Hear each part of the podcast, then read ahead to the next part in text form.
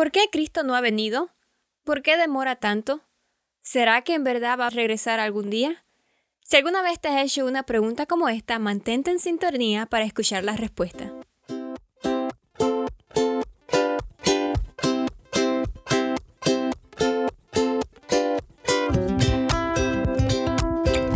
Saludos y bienvenidos nuevamente a otro episodio más de este tu podcast Imítalo, donde hablamos de cristianismo práctico. Y hoy tenemos un tema sumamente interesante, como siempre, conmigo está Magdiel Romero. Saludos, Magdiel. Hola a todos. Y Kaylin Pérez. Saludos, Kaylin. Gusto estar aquí. Muy bien. ¿Y de qué vamos a estar hablando hoy? Hoy vamos a estar hablando un tema bien interesante, sobre todo en este tiempo, y es, se han puesto muchas fechas sobre el fin del mundo. Se ha dicho desde hace mucho que Cristo va a venir, que mis abuelos predicaban de la venida de Cristo. Eh, ha pasado mucho tiempo y en verdad la gente se está preguntando, ¿será que en verdad Cristo va a venir? ¿Será que, Cristo demora o qué está pasando? Y ese va a ser el tema del que vamos a estar tratando hoy. Un tema sumamente interesante, pero antes de adentrarnos a él, vamos a comenzar con una oración. Amante Padre, Señor, te damos las gracias por darnos la oportunidad de compartir otro episodio más de este podcast, Señor. Queremos que lo que aquí hablemos sea dirigido por ti, que no sean palabras nuestras, sino que tú pongas palabras en nuestras bocas y que todas las personas que escuchen este podcast puedan ser bendecidas por el mensaje que tú tienes para ellos, Señor. En el nombre de Jesús. Amén. Amén. Cristo viene, ¿verdad? Ya está, ya está cerca. Um, eso es algo que se está escuchando mucho tiempo. Los discípulos de Jesús que salieron a predicar pensaban que Cristo iba a regresar en aquel momento, iba a regresar pronto. Uh, luego desde pequeña he escuchado a mis abuelos hablar de la venida de Cristo, pero ¿por qué es que todavía no ha venido? ¿Por qué es que se está demorando tanto? Y hay algo interesante, se han puesto muchas fechas. Yo no sé, yo sé que Keilin no lo recuerda, pero Matthew y yo sí recordamos cuando entró el 2000. Eh, eh, era una euforia, todo el mundo decía... Todo el mundo decía, este año sí que viene. Las profecías aquellas de Nostradamus y de tanta gente, de que ahora sí este año viene Cristo. Después... Uh, en el 2012 yo me acuerdo de esa. Después era la otra que iba a decir, el 2012, según el calendario maya, dice que Cristo iba a venir en el 2012. Y así sucesivamente han puesto tantas fechas. Y de hecho, dicho sea de paso, este 2020 también están diciendo que Cristo viene el 2020, que eh, hay unas profecías de Nostradamus y de no sé quién que ahora se dice que este sí es el fin del mundo. Eh, pero la realidad es que desde el 2000 y desde mucho antes, yo recuerdo, mi abuelo le decía a mi papá que, bueno, yo no lo puedo recordar, pero mi papá siempre cuenta que le decía, tú no te vas a llegar a casar tú ni siquiera vas a llegar a, estudiar o a, hacer nada porque Cristo va a venir antes y bueno, pues ya hoy yo también tengo hijos. Yo pensé también que nunca iba a tener familia, que el Señor iba a venir antes y aquí estoy, tengo un hijo de 14 años y todavía Cristo no ha venido. La pregunta entonces es, ¿Cristo viene pronto o demora? ¿Será que muchas veces se dice la razón por la que Cristo no ha venido es porque nosotros somos la iglesia de la Odisea. Y no vamos a entrar eh, mucho sobre este tema, pero la iglesia de la Odisea, la, la Biblia la menciona como una iglesia tibia, una iglesia muerta, una iglesia que no trabaja.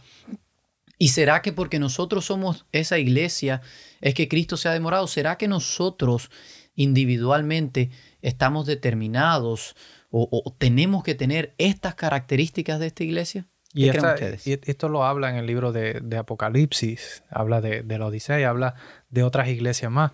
Pero yo creo que la Biblia eh, contesta estas preguntas y, hay un versículo en Apocalipsis 1, eh, capítulo 1, versículo 3, eh, que habla acerca de, algo interesante y que Lynn lo, lo pudiera leer. Sí, sí, ah, dice el versículo de Apocalipsis 1.3. Bienaventurado el que lee y los que oyen las palabras de esta profecía y guardan las cosas en ella escritas, porque el tiempo está cerca. Y es bueno que, empieces con Apocalipsis, porque ese es un libro tabú, un libro que, mucha gente no leen porque se habla de, del fin del mundo especial, específicamente, se hablan de, de bestias, de cosas que muchos no entienden, pero este libro también tiene eh, consejos prácticos para nuestra vida y creo que hoy vamos a indagar un poquito más en en lo que él habla. Y, hablamos en este podcast, hablamos de cristianismo práctico y vamos a ver cómo el libro Apocalipsis también nos presenta temas prácticos para nuestras vidas. Y precisamente ese libro hablaba de, de los que leen y los que escuchan la profecía. Y yo creo que muchos estamos familiarizados con esto, con, leer acerca de, la profecía, con entender eh, muchas de las profecías, pero también habla de un término interesante de guardar, de guardar la profecía. Y, aquí en este, en este versículo, ¿verdad?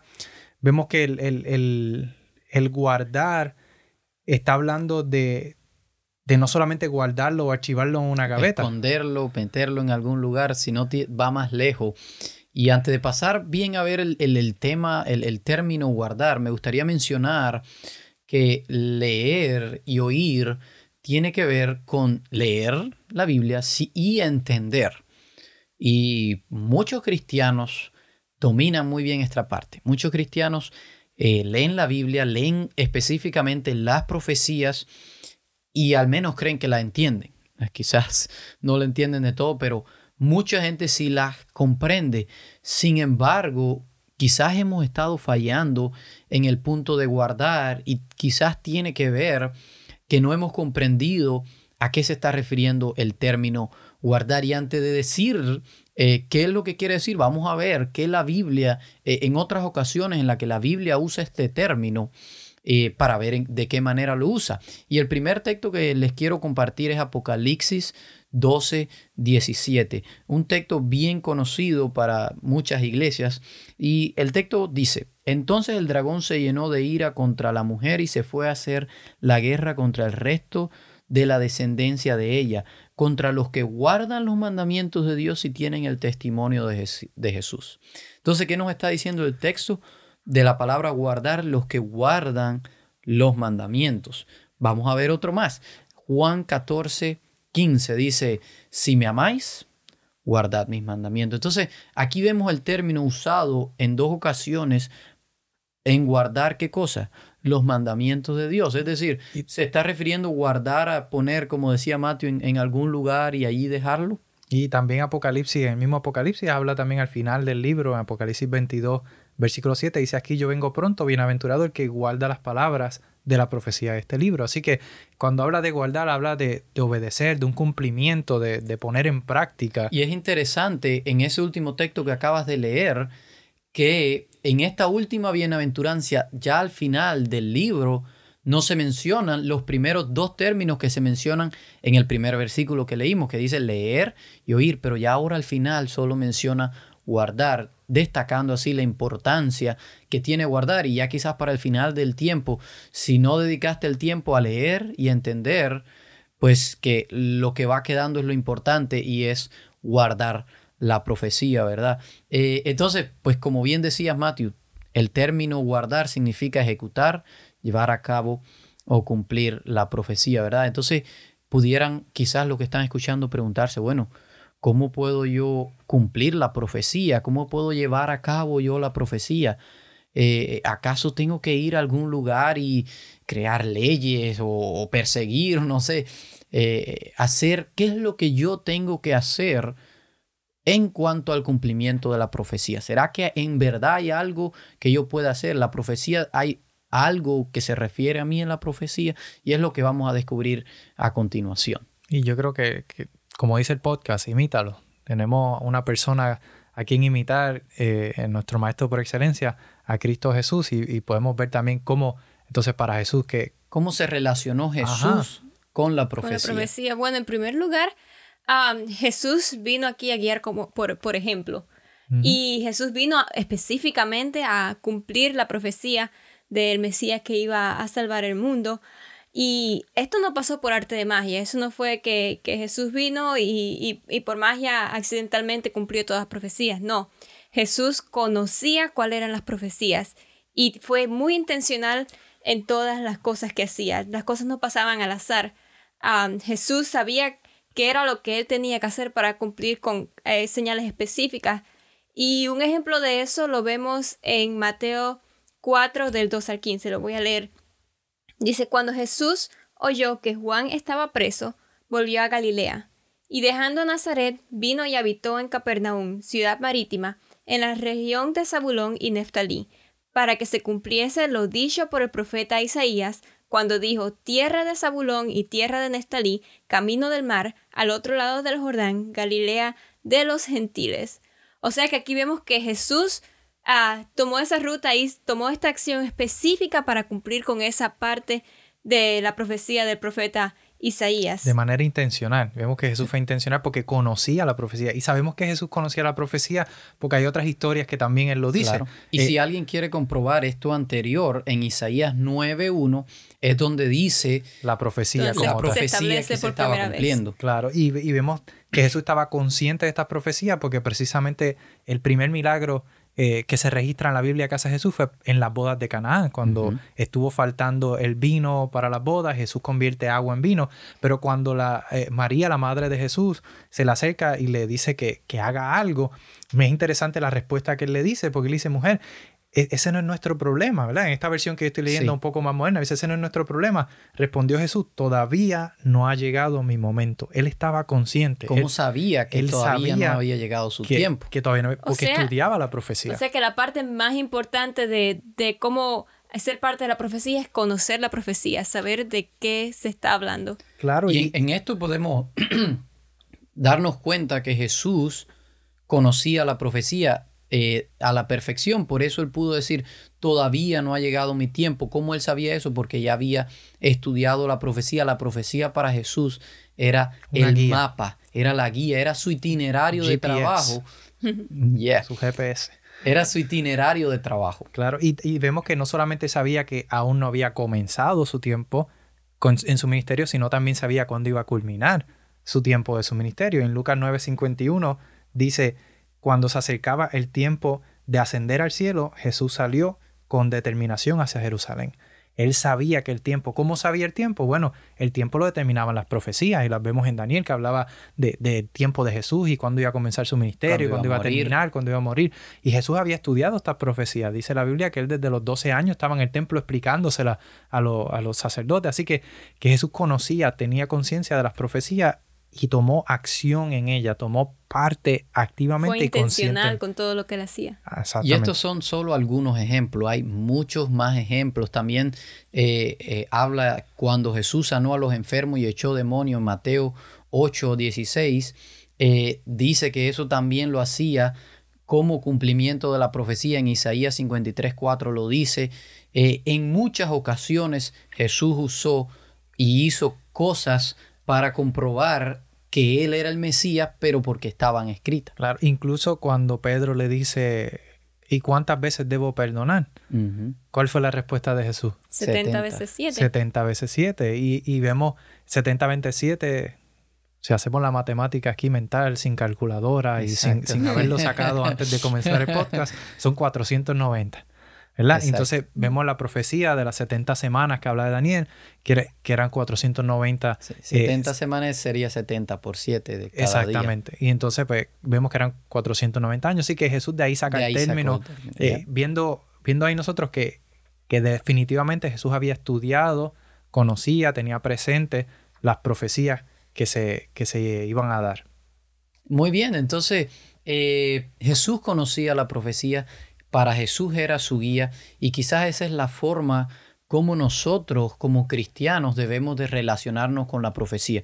¿Cómo cumplimos la profecía? Bueno, pues tenemos que comenzar por estudiar la profecía, por conocerla y no quedarnos ahí, eh, cumplir la parte que habla eh, sobre nosotros en la profecía. Y más adelante les voy a mencionar qué es lo que dice de ti que me estás escuchando la profecía. Eh, sin embargo, hay una parte de un grupo de personas que no, que no conocen la profecía, que no estudian la profecía. Sin embargo, ¿qué pasa con estas personas eh, que deciden o que no saben de Dios, no conocen las profecías? ¿Qué sucede entonces con ellos? Eh, sin embargo, ellos van también a guardar la profecía, aún cuando ellos no conocen la profecía. ¿Con qué personas pasan esto? Bueno, pues esto pasa con los impíos, las personas que no obedecen a Dios, las personas que no quieren saber de Dios. Sin embargo, la Biblia también habla de profecías de personas que estuvieron cumpliendo los planes de Dios, porque las profecías no son otras cosas que los planes de Dios. Estas personas cumplieron lo que Dios había dicho sin siquiera saber que lo estaban haciendo. ¿Qué pasa con muchas de estas personas que no las personas que deciden no ser liberados por Jesús, Jesús nos trae libertad, Dios nos da libertad. Eh, estas personas siguen siendo esclavos del, del, pecado y al ser esclavos ellos no tienen la libertad, por lo tanto ellos son sorprendidos por la profecía. Y ellos piensan que están haciendo las cosas a su manera, sin embargo, ellos están haciendo las cosas que ya Dios dijo que ellos la iban a hacer sin siquiera ellos saber o haberse enterado que ellos están haciendo el plan de Dios. Y uno de esos personajes que, que menciona la Biblia fue Rey Herodes. Y a mí me, me, me llama mucho la atención esta historia porque para, para aquellos que no la conocen, cuando Jesús estaba por, por nacer, eh, o había nacido ya, los magos, eh, los reyes de Oriente se acercan a, a donde está, a, ¿verdad? a la región de Jesús, buscando, siguiendo la estrella, y llegaron hasta donde estaba el rey porque asumieron si ha nacido un Salvador, según lo determinan las profecías, alguien, lo va a, alguien de que de seguro lo sabe es el rey eh, de esa ciudad. Y Herodes no tenía ni idea.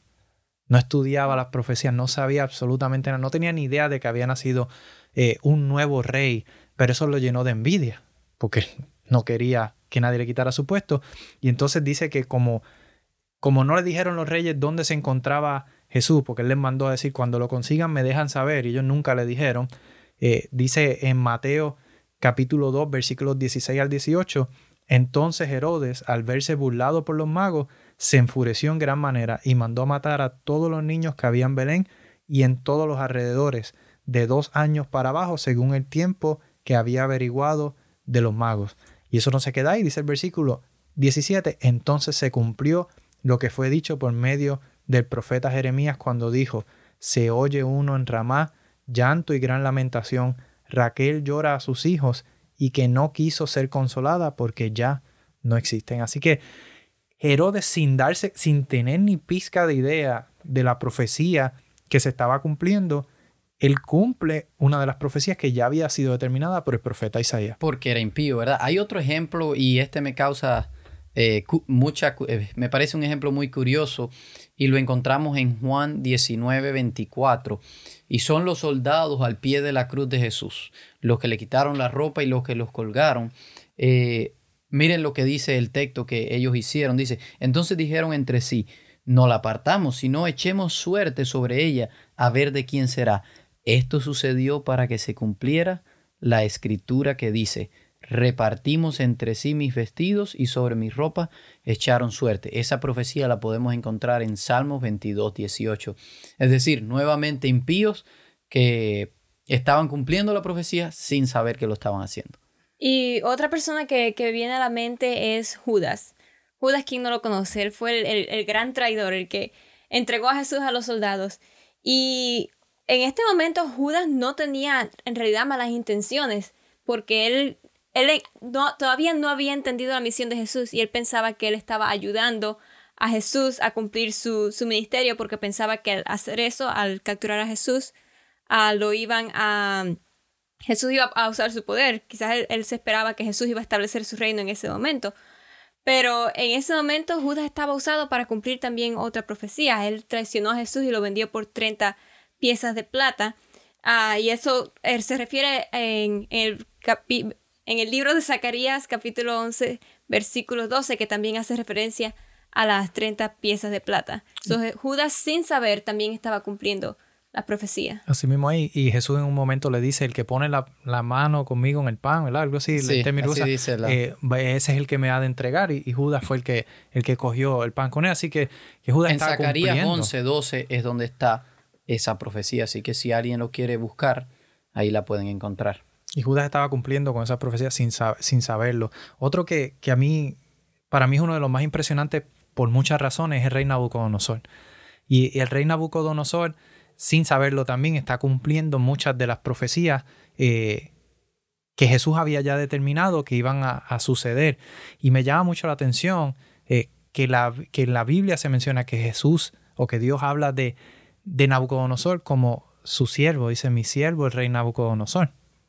Que, es interesante que ya Jesús lo había escogido, lo había determinado con un propósito y vemos como el rey Nabucodonosor cuando eh, conquistaron al, pueblo de, Israel, estaba cumpliendo con la profecía del castigo que se le había de dar al, pueblo de, Israel por haberse apartado eh, del Señor. Así que sin conocerlo, sin saberlo, el rey Nabucodonosor estaba siendo parte, cumpliendo parte de la profecía. Incluso en el libro de Daniel se menciona que Dios le da la visión al rey Nabucodonosor de la estatua y de lo que representaba y una, una profecía no solamente de su tiempo, sino una profecía que aún en nuestros tiempos se está cumpliendo.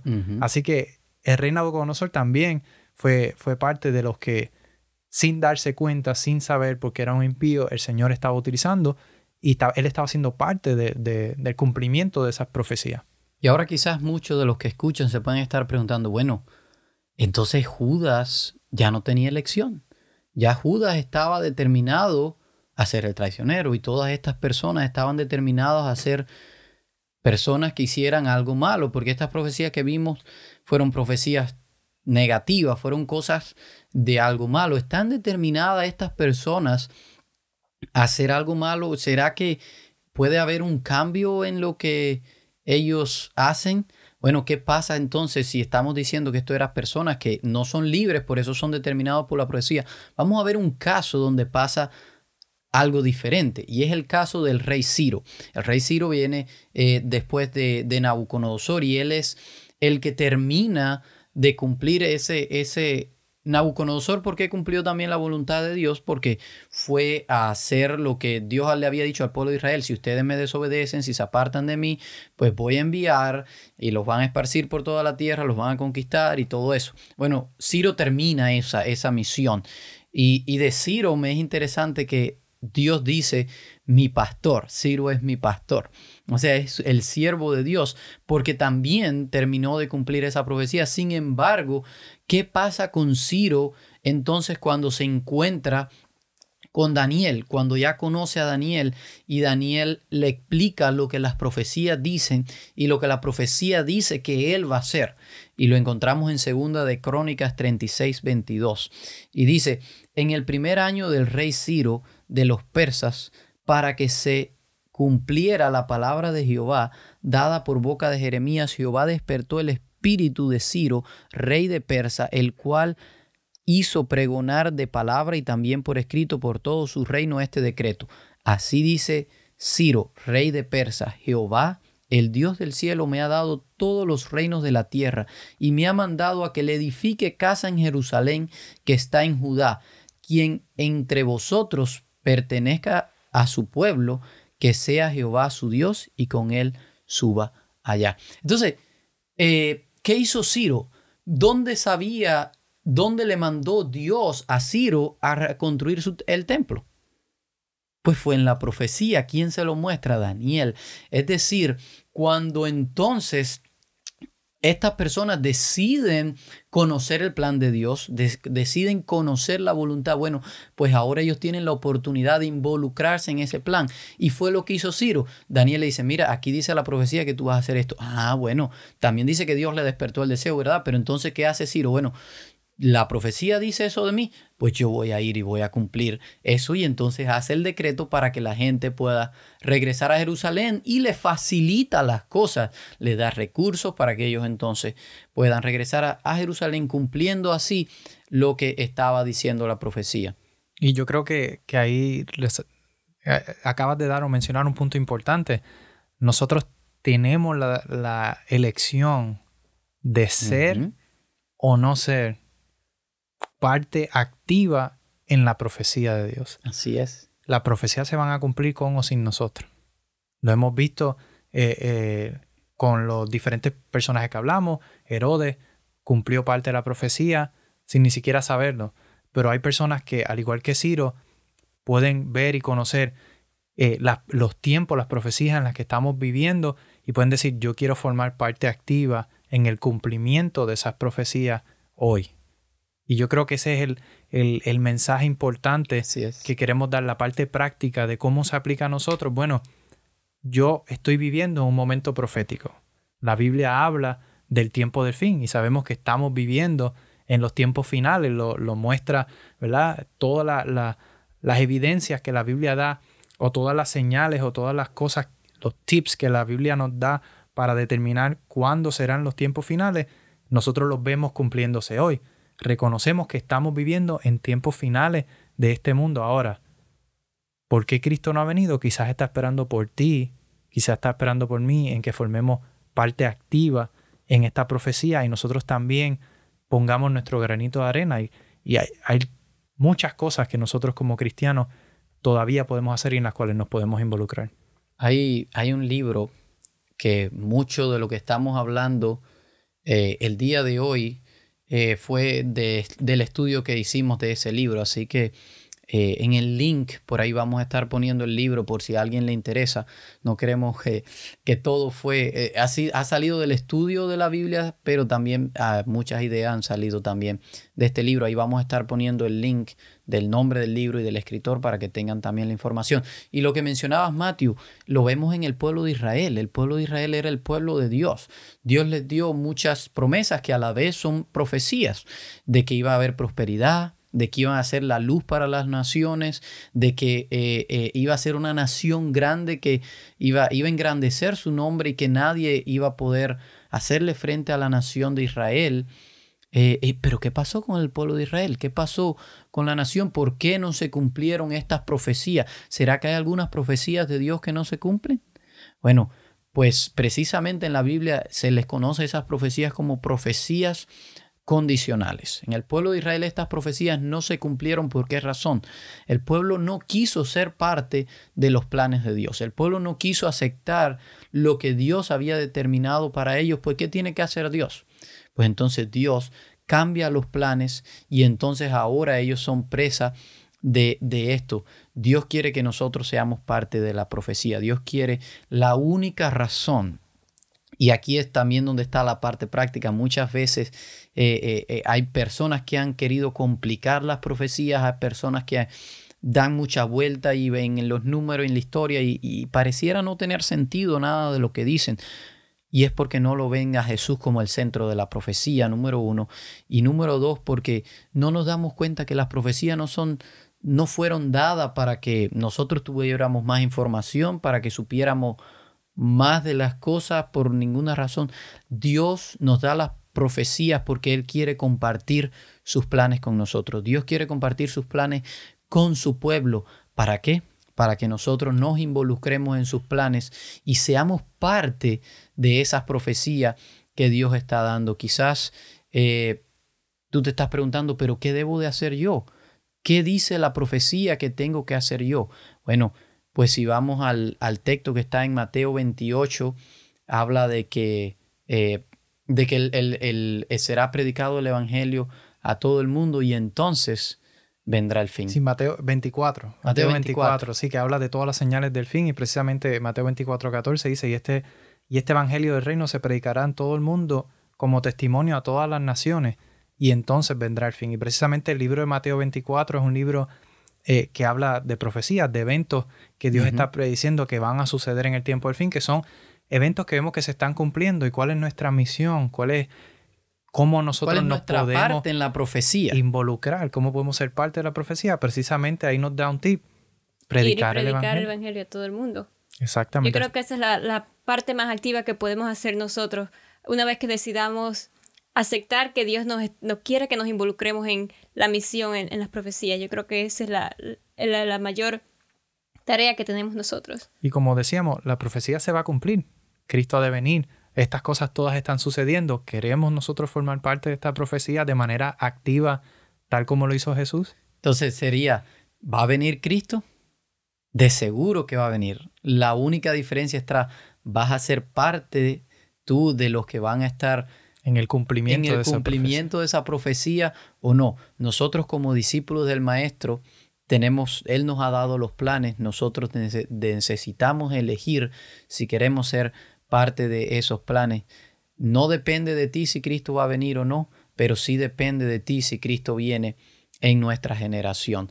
Nosotros no vamos a cambiar la fecha, sin embargo, sí podemos hacer que Cristo venga más pronto de más pronto, más tarde. Y, y, no va a cambiar la fecha porque él no la puso porque dijo, tal fecha, no matter what, I'm coming. No, la fecha la puso porque él ya sabía dónde iba a haber un pueblo que iba a querer involucrarse en el cumplimiento de la profecía. Hay una frase que impactó mi mente y no creo que la haya dicho antes y es que la leí en una iglesia y decía, while we wait, God is working. Mientras esperamos, Dios está trabajando. Y yo pienso que eso es un pensamiento que muchas veces se nos ha puesto, que nosotros tenemos que esperar sentado el cumplimiento de la profecía. Y quizás por mucho tiempo hemos estado sentados esperando por Dios, esperando el cumplimiento de la profecía.